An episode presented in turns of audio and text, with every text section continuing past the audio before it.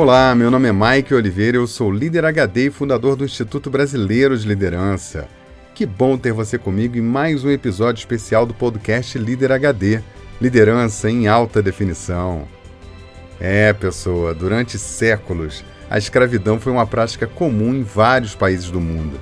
Nas Américas, a maior parte dos países se livrou dessa prática há mais de um século. Mas as diferenças e desigualdades raciais ainda são um abismo em muitos países e de tempos em tempos, algumas vozes se erguem para fazer um apelo à consciência das pessoas por novas mudanças. Hoje eu vou te contar a história inspiradora de um líder que fez isso pelo mundo.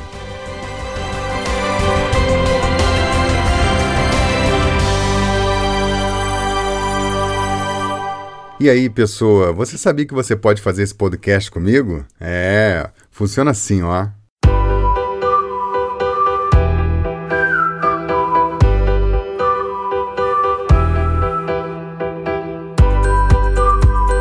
Hey Mike, good morning, teacher do over here, do VPFI Podcasts.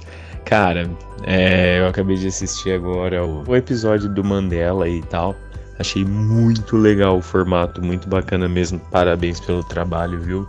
Eu acredito que você deveria trazer é, na próxima oportunidade o I Have a Dream do Martin Luther King Jr. Cara, é um mega discurso e eu tenho certeza que ele não pode faltar, não pode estar fora desse quadro. Ok, Teacher Do. Então hoje eu vou contar a história por trás daquele discurso épico. E obrigado por fazer comigo o podcast Líder HD. Viu? Manda sua mensagem pro WhatsApp 21 99 520 1894. Diz como o Líder HD está fazendo a diferença para você. Mande perguntas, sugestões e faz comigo esse podcast. Tô te esperando.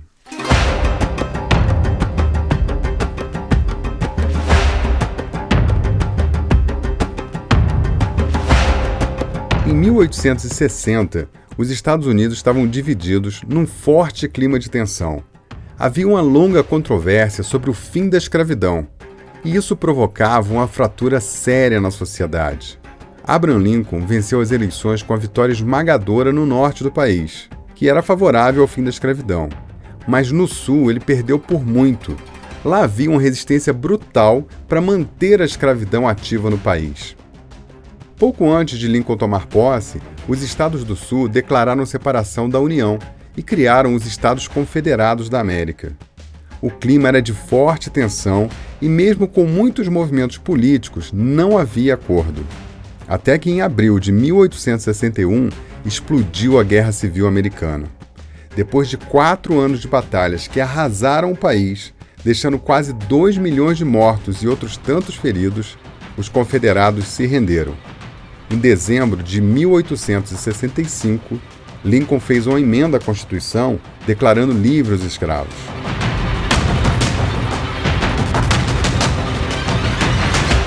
Esse pequeno trecho da história serve para recobrar a memória sobre quanto custou libertar os escravos negros nos Estados Unidos. Agora havia um outro desafio. O povo negro não tinha a menor condição de sobreviver dignamente. Era um novo começo mas com muito sofrimento pela frente.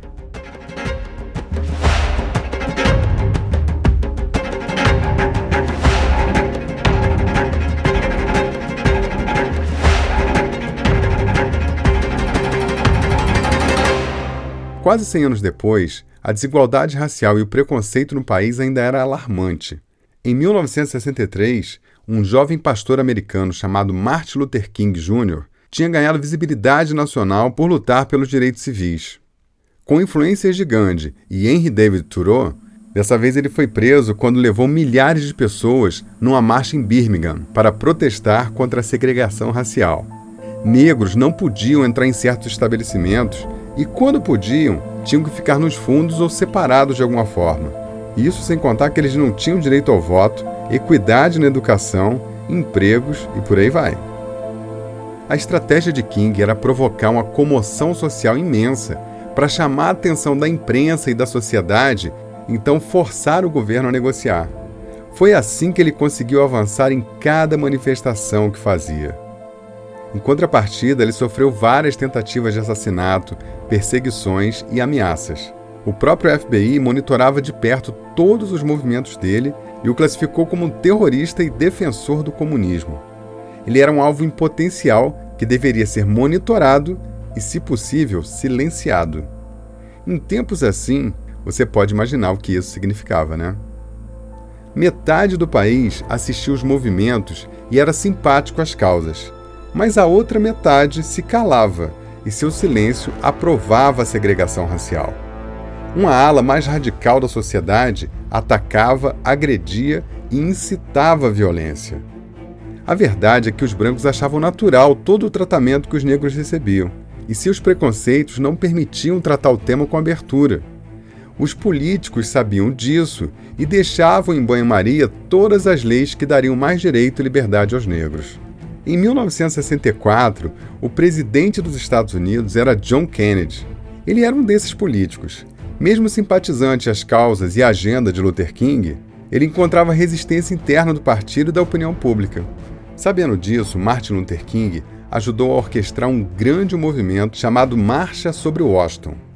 No dia 28 de agosto de 1963, ele reuniu mais de 250 mil pessoas num evento pacífico que chamou a atenção da imprensa de todo o mundo, pedindo justiça social, o fim da segregação racial e o direito ao voto para os negros.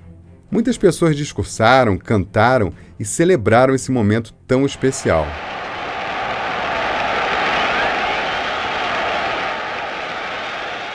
Mariah Jackson, uma cantora celebrada na época, cantou How I Got Over. A letra dizia assim: Como eu superei, como eu fiz isso. Você sabe que a minha alma olha para trás e se pergunta: Como é que eu fiz isso? Eu quero agradecer a Deus por como Ele me ensinou. Eu vou agradecer a Ele porque Ele nunca me deixou. Então eu vou agradecer a Deus.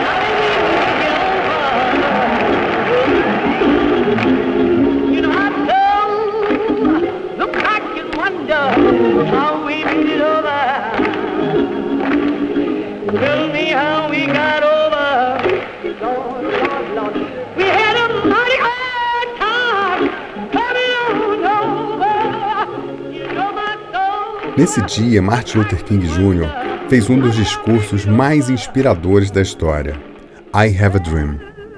Eu trago aqui para você os principais trechos desse lindo discurso e deixo para você a prática HD de ver no post desse episódio os links com o discurso completo, com a tradução escrita e o vídeo.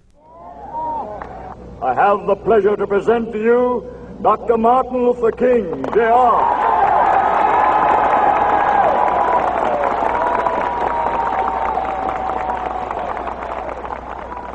I happy to join with you today in what will go down in history as the greatest demonstration for freedom in the history of our nation.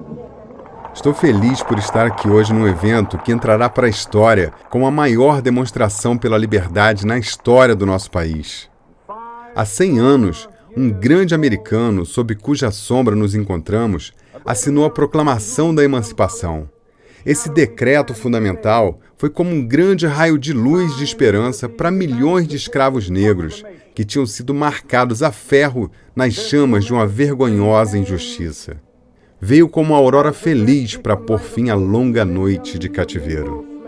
Mas cem anos mais tarde, devemos encarar nossa trágica realidade de que o negro ainda não é livre. Cem anos mais tarde, a vida do negro ainda está infelizmente dilacerada pelas algemas da segregação e pelas correntes da discriminação. Agora é hora de sair do vale escuro e desolado da segregação para o caminho iluminado da justiça racial. Agora é hora.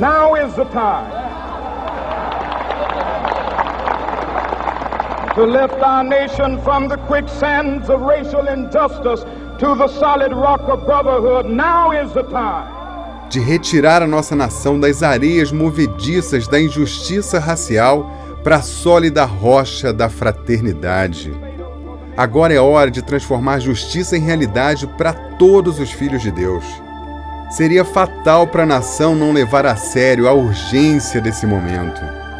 Não haverá descanso nem tranquilidade na América até o negro adquirir seus direitos como cidadão. Os turbilhões da revolta continuarão a sacudir os alicerces do nosso país até que o resplandecente dia da justiça desponte. That is something that I must say to my people who stand on the warm threshold which leads into the palace of justice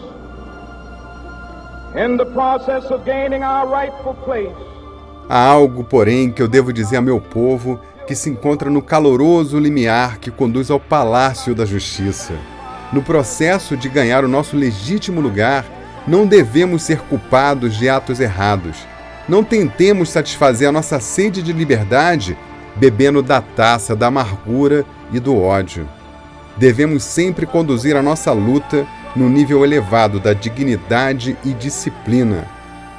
Não devemos deixar que o nosso protesto criativo se degenere na violência física.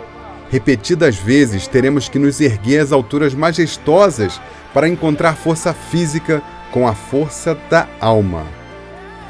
E há quem pergunte aos defensores dos direitos civis: quando é que ficarão satisfeitos? We can never be satisfied as long as the Negro is the victim of the unspeakable horrors of police brutality. We can never be satisfied. Não ficaremos satisfeitos enquanto o negro for vítima dos indescritíveis horrores da brutalidade policial. Jamais poderemos estar satisfeitos enquanto nossos corpos, cansados com as fadigas da viagem, não conseguirem ter acesso aos hotéis de beira de estrada e das cidades. Não poderemos estar satisfeitos enquanto a mobilidade básica do negro não passar de um gueto pequeno para um outro maior. Não podemos estar satisfeitos enquanto nossas crianças forem destituídas de sua individualidade e privadas da sua dignidade por placas onde se lê aqui somente brancos. Não poderemos estar satisfeitos enquanto um negro do Mississippi não puder votar e um negro de Nova York achar que não há nada pelo qual vale a pena votar. Não, não, não estamos satisfeitos e só estaremos satisfeitos quando a justiça correr como água e a retidão como a poderosa corrente.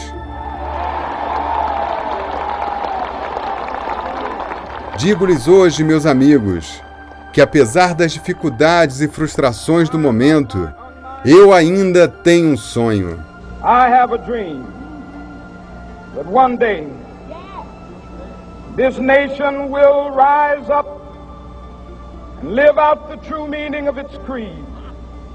We hold these truths to be self evident that all men are created equal. Eu tenho o sonho que um dia essa nação vai se levantar e viver o verdadeiro significado da sua crença. Que todos os homens sejam criados iguais. Eu tenho o sonho que um dia, nas montanhas rubras da Geórgia, os filhos dos descendentes de escravos e os filhos dos descendentes de donos de escravos poderão sentar-se juntos à mesa da fraternidade. Eu tenho o sonho que um dia, mesmo o estado do Mississippi, um estado desértico, sufocado pelo calor da injustiça e sufocado pelo calor da opressão, será transformado num oásis de liberdade e justiça. Eu tenho o sonho que meus quatro pequenos filhos um dia viverão em uma nação onde não serão julgados pela cor da pele, mas pelo conteúdo do seu caráter. Eu tenho um sonho hoje. Eu tenho um sonho que um dia o estado do Alabama, com seus racistas cruéis, cujo governador cospe palavras de interposição e anulação, um dia, bem lá no Alabama, meninos e meninas, negros e brancos possam se dar as mãos como irmãos. Eu tenho esse sonho hoje. Essa é a nossa esperança, essa é a fé com a qual regresso ao sul. Com essa fé, nós poderemos esculpir na montanha do desespero uma pedra de esperança. Que todos os lados das montanhas ressoem a liberdade. E se a América quiser ser uma grande nação, isso tem que se tornar uma realidade. Que a liberdade ressoe em cada montanha do nosso país. E quando isso acontecer, quando permitirmos que a liberdade ressoe, quando a deixarmos ressoar em cada vila e cada lugar, de cada estado e cada cidade, seremos capazes de fazer chegar o mais rápido o dia em que todos os filhos de Deus, negros e brancos, judeus e gentios, protestantes e católicos, poderão se dar as mãos e cantar as antigas palavras da canção espiritual negra. Finalmente livres! Finalmente livres! Graças ao Todo-Poderoso somos livres. Finalmente. And singing the words of the old Negro spiritual, free at last, free at last. Thank God Almighty, we are free at last.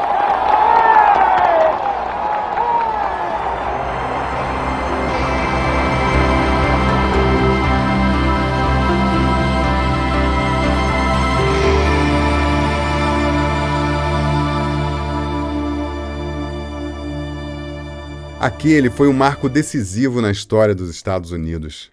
Um movimento fundamental para a aprovação das leis dos direitos civis e do direito ao voto em 1964 e 65. Os negros americanos tinham alcançado uma grande vitória sem levantar nenhuma arma. Martin Luther King foi reconhecido como um pacifista e, em 1964, recebeu o Prêmio Nobel da Paz. Por todo o mundo ele recebeu homenagens, antes e principalmente depois da sua morte. Um dos maiores sucessos do U2 em 1990 foi a música Pride, dedicada a Martin Luther King Jr. Ela dizia assim: Um homem veio em nome do amor. Um homem veio e se foi. Um homem veio aqui para justificar.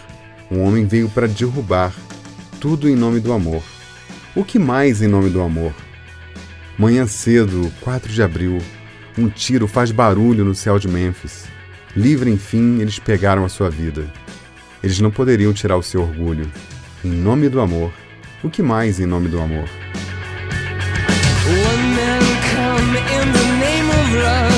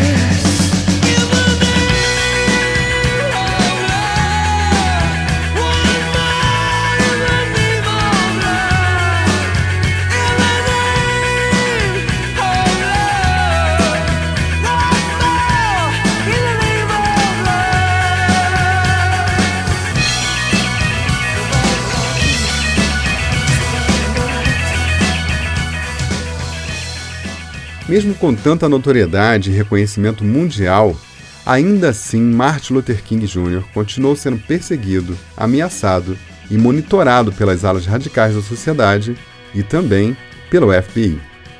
Em 1965, ele fez um dos movimentos mais ousados, fazendo uma caminhada entre as cidades de Selma e Montgomery. E aqui segue mais uma prática HD. Assista ao filme Selma, que conta um trecho da história de Martin Luther King para você ter a dimensão contra o que ele lutou e o que esse homem fez. Ele continuou promovendo movimentos em prol da justiça social, igualdade econômica e avanço nos direitos civis. Mas um dia ele encontraria o seu destino depois de tantos anos lutando contra o ódio e muitos interesses. No dia 4 de abril de 1968, quando ele tinha apenas 39 anos, ele estava num hotel em Memphis, quando então levou um tiro fatal dado por um sujeito racista que agiu por sua própria conta. Seu amigo Jess Jackson presenciou seus momentos finais ainda no chão na sacada do hotel. Antes de morrer, nas suas últimas palavras pediu que fosse tocada uma música no evento que haveria no encontro à noite. Garantam que toquem Take My Hand, Precious Lord no encontro de hoje mais tarde. Toque de maneira realmente bonita. Precioso Deus, pegue na minha mão Guie-me e deixe ficar contigo. Estou cansado, estou fraco, estou solitário. Através da tempestade, durante a noite, guie-me para a luz. Pegue minha mão, precioso Deus, e me leve para casa.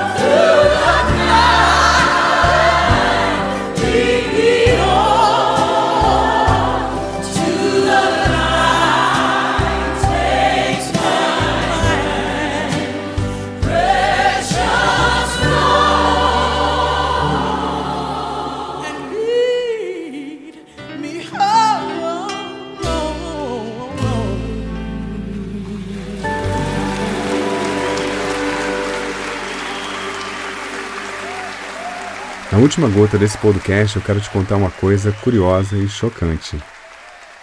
Martin Luther King Jr. foi assassinado porque lutava pelos direitos civis e pela liberdade dos negros. Abraham Lincoln, um dos maiores presidentes da história dos Estados Unidos e herói nacional, foi assassinado porque lutava pela liberdade dos negros. John Kennedy foi assassinado porque defendia o voto e mais liberdades para o povo negro. Até quando a ignorância, a intolerância e o egoísmo vão continuar tirando as vidas das pessoas que lutam pela paz, pela igualdade e pela fraternidade? Isso parece certo para você? Será que a gente não pode dar dignidade e liberdade ao outro? Será que as pessoas ignorantes, intolerantes e egoístas são livres?